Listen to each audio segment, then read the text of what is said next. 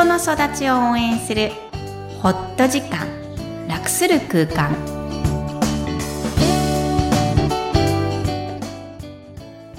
皆さんこんにちは。声ラボの岡田です。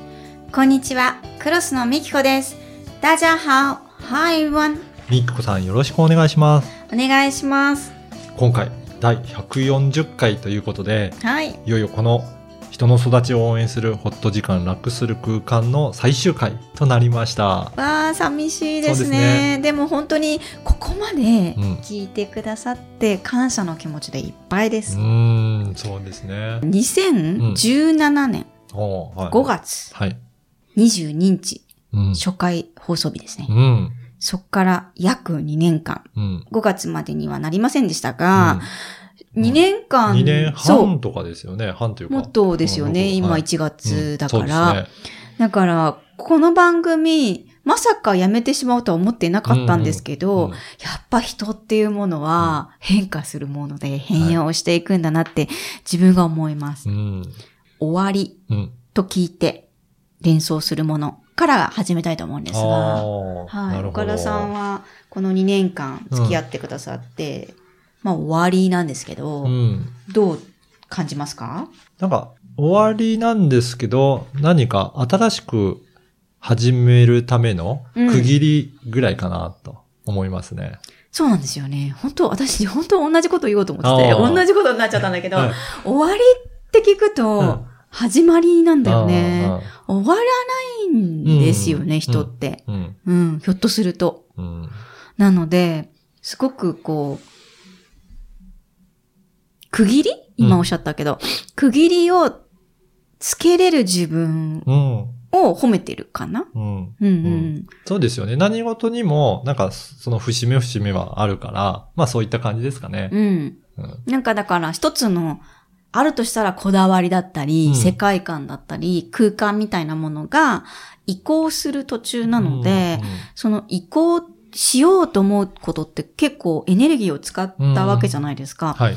なので、終わり、卒業式もそうですけどね、ねこれから迎える、本当に頑張ったねって褒めてあげていいのかなっていう。そうですね。うん私も卒業式っていう言葉がパッと思いついたんですけど、うん卒業式で悲しかったことってあんまりないんですよね。もう次の始まるワクワクでもういっぱいだから、あ、の、あんまり卒業式はそんなに、あ、次、もう、もうは始まる、やっと始まるぐらいな感じで。そうなん早くですね次行きたかったんで。ああ、はい次のことでせい、あの、あもう、ワクワクが先に来るんですね。うん。うんだから卒業式は別に悲しくはなかったですね。なるほど。い私はどちらかというと悲しいタイプで、うんそこの人とのつながりをものすごく求めてるタイプだから、もう、その、そのことはつながっていっても空間はなくなるじゃないですか。うんうんそこがいつも寂しいっていう感じですね。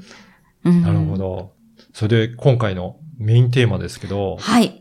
最終回スペシャルということで、そうなんです。はい。最終回スペシャルで考えてまして、まあ、うんこの1月だから年末から含めて振り返りだったり、うん新年の抱負だったり、こう、節目の話ばっかりなので、はい最終回こうだったよねって話しても面白くないなと思ったんです。なので、この番組開始よりダウンロードトップ3を紹介しようと思いました。はい。本当に皆さんありがとうございます。えー実はね、そのランキングなんてやったことなくて、この番組。うんそうですね。実際他の人たちがどんな人を聞いてるかも皆さんも知らないと思うし、私も想像上だし、うんで、こう、あの、岡田さんにね、数値をね、出してもらったんですよね。はいだからトップ3からいきたいと思います。はい。じゃあ、まず第3位は、はい。実は第90回、うん、これどんな話題でしたかね？人間関係レッスンパート1、自分へのねぎらい許しという、えー、3レッスン講座の最初のトップ1でした。そうなんですね。私これ意外だったの。うーん。1673回ダウンロードなんですが、うんうん聞いていただいたでしょうか？ね。あの、人間関係レッスンっていうのを、これいつでしたっけ？去年、あ、こと、去年か。去年、去年。2019年の2 2月。月4日。うん、に配信した回なんですね。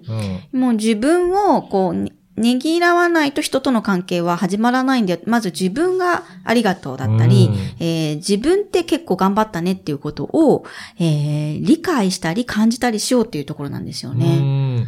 やっぱりそういったところに皆さん興味あって。逆に、うんえっと、知らなかったっていう人が多いのかもしれないなと思ってたんです。要は人間関係レッスンっていうと、人とどう構築するかねベクテルが外に向かうと思いがちじゃないですか。うん。でも人間関係実は作る前に、まず自分を、ベクトルを逆に自分に向けて整理したり、自分っていいよねって肯定することが必要なので、うんそっから始めようってことに、えーっと、関心を持っていただいたのかなと思いました。そうなんですね。なのでね、今日も聞いていただきたいですし、90回聞いてない方は、はい。あと、自分っていうものにもう一回フォーカスをしてほしいなと思います。はい。それでは、第2位は何でしょうか？はい。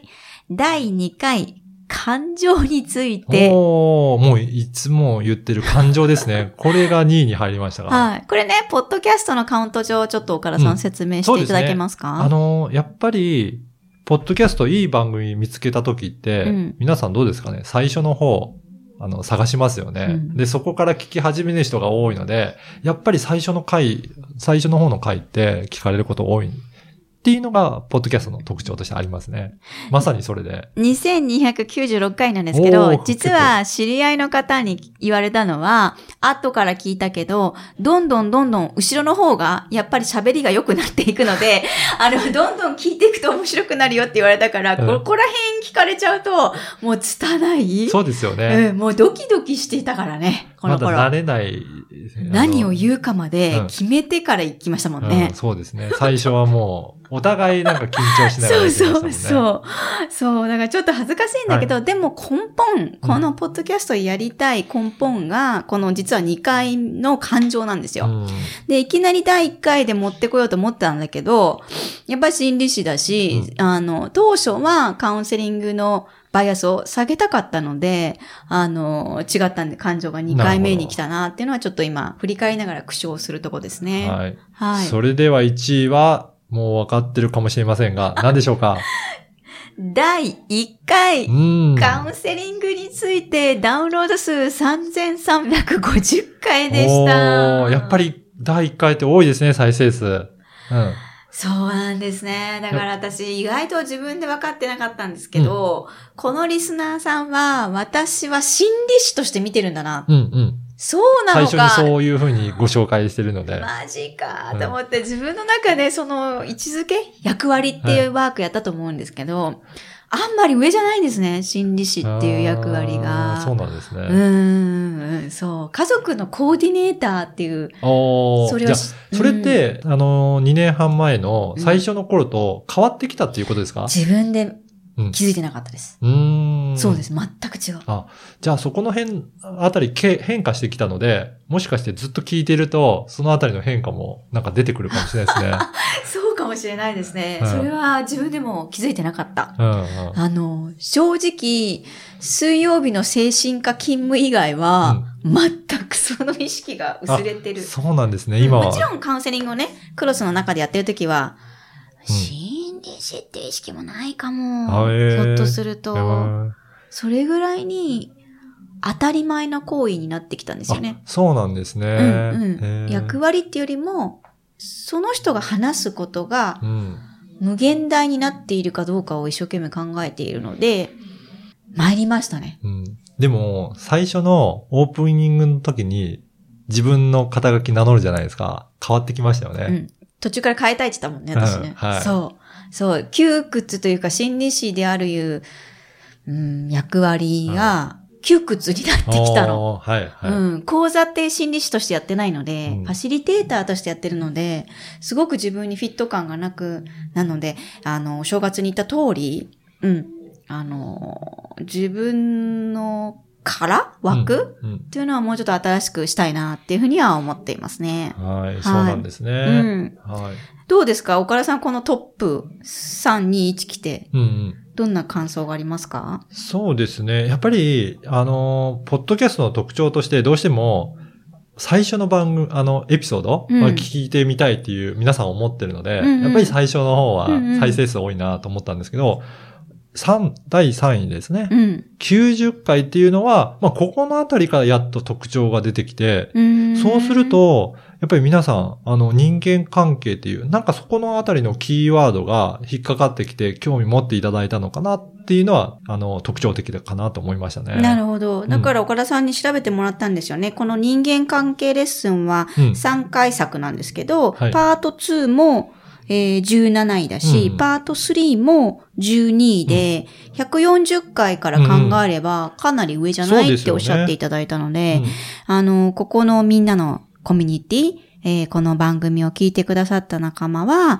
ぱ人間関係っていうものにとても関心を寄せていただいて、引き続きずっと聞いてくださったのかなというふうに思います。そうですね。うんはい。なのでね、えっと、人間関係について、えー人間関係良くするのってやっぱり感情の理解だと思うので、それはね、引き続きクロスの活動の中心テーマですから、はいえーぜひ今後もね、お付き合いいただければなと思っています。では、もう今後の予定、この番組リニューアルしてどんな感じになっていくんでしょうかね？うん。私、このポッドキャストの2000人の皆さんに、やっぱり何かつながりたいと思って、ずっとこの2、3ヶ月考えてきたんですね。で、セミナーをどうか、コミュニティを作ろうか、なんて考えたんですが、ブログ？うん。考えたんですよ、私うが。ん。でも無理なんだよね。続けるの大変ですそう、もんね。あの、はいか書くことってやっぱまだ私にはハードルが高くって、えーやっぱり楽に、えーそして気持ちよく何かをお送りしたいと思ったので、感情をもっと、えーこう聞くだけではなく、自分の感情を話す機会を、うんえー皆さんにお届けしたいなと思っています。はい。はい。えーそのイベントといいますか、うんコンテンツが、えーストーリーテリングうん。という、え3人のグループで、えー4回うん。集まる機会を設けて、えー自分史を語る。これはもう病理でも、えーな傷つきでも何でもなくって、自分がつながる、うん自分とつながるっていうことが、いかに健康と、あの、自分らしく生きるかっていうことのベースになるので、えーストーリーテリングという、えー会を作りたいと思いますな。るほど。はい。なので対面でも、えー日本でももちろん開催しますし、えー海外にいらっしゃる方多いので、うん Zoom でうんオンラインの講座うんっ。ていう2バージョンで当初、最初はね、開始したいと思うので、ぜひそのホームページをご覧ください。じゃあ詳しくはホームページに記載されているので、そこからですね。はい。で、このポッドキャスト自体も、うんえっ、と、リニューアルして続けるっていうことですよね。そうですね。うんえーちょっと題名は、あの、来週はい。ご報告しますが、TCK、そして帰国子女の、えー未来を作るうん。というテーマで、あの、ポッドキャストを通じてですね、うん TCK の理解と、TCK 本人、そして親御さん、家族を応援する番組をえー作っていきたいと思います。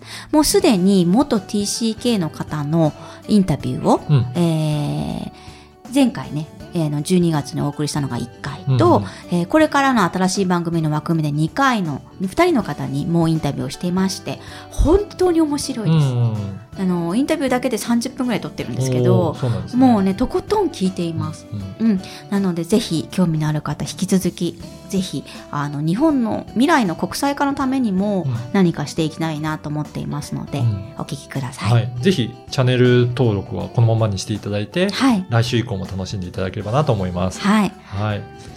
それでは、みきこさんどうもありがとうございました。ありがとうございました。いつもお聞きいただきありがとうございます。えー、ぜひ来週からもよろしくお願いします。